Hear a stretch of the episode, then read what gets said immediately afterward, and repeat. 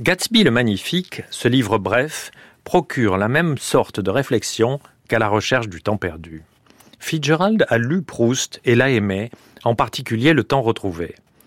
Il y a du Proust resserré dans son roman, que l'on pourrait presque intituler Du côté de chez Gatsby.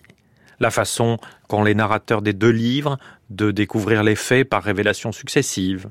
Celui de Gatsby le Magnifique est aussi indiscret que celui de la recherche du temps perdu l'était par sa perpétuelle façon de rester aux endroits où le hasard le mettait en opportune situation d'espionner. Nick Carraway accepte de rencontrer la maîtresse du mari de sa cousine et de lui faire rencontrer Gatsby. Il existe un mystère Gatsby de la même façon qu'il existe un mystère Swan.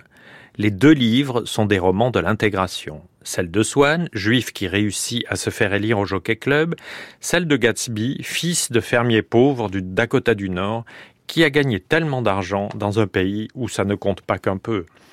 L'un comme l'autre sont des romans du déniaisement social. Un candide narrateur découvre peu à peu les règles cachées et féroces du fonctionnement mondain. Dans le couple Buchanan, il y a du couple Guermantes. Comme Bazin, Tom est brusque et borné, trompe sa femme, et Daisy prend des poses de tulipe et se croit spirituelle, en l'étant d'ailleurs parfois, à la façon souvent fortuite et sentimentale d'Oriane.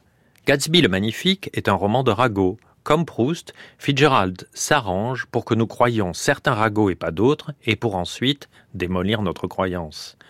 À la recherche du temps perdu et Gatsby le Magnifique sont des déclarations de guerre aux réputations.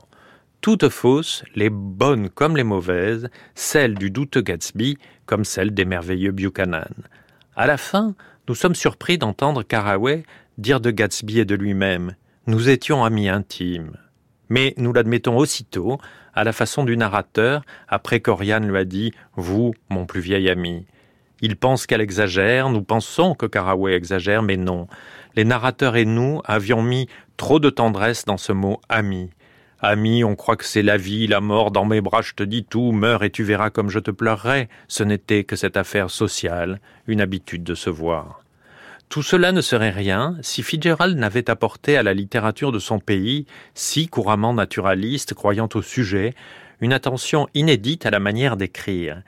Et quel bien mal construit, comme les meilleurs romans, comme à la recherche du temps perdu, malgré la galéjade de son narrateur prétendant bâtir une cathédrale.